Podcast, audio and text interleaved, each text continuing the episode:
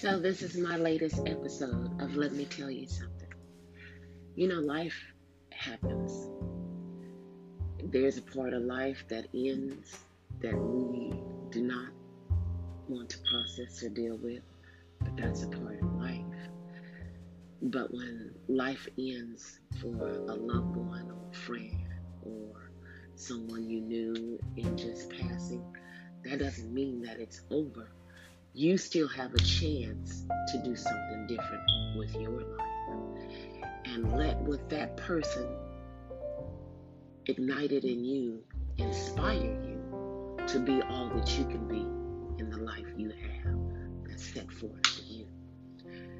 Always, and with let me tell you something, I want to be inspiring, I try to be enlightening, but in anything I say, let it be authentically received. Have a good day. Enjoy.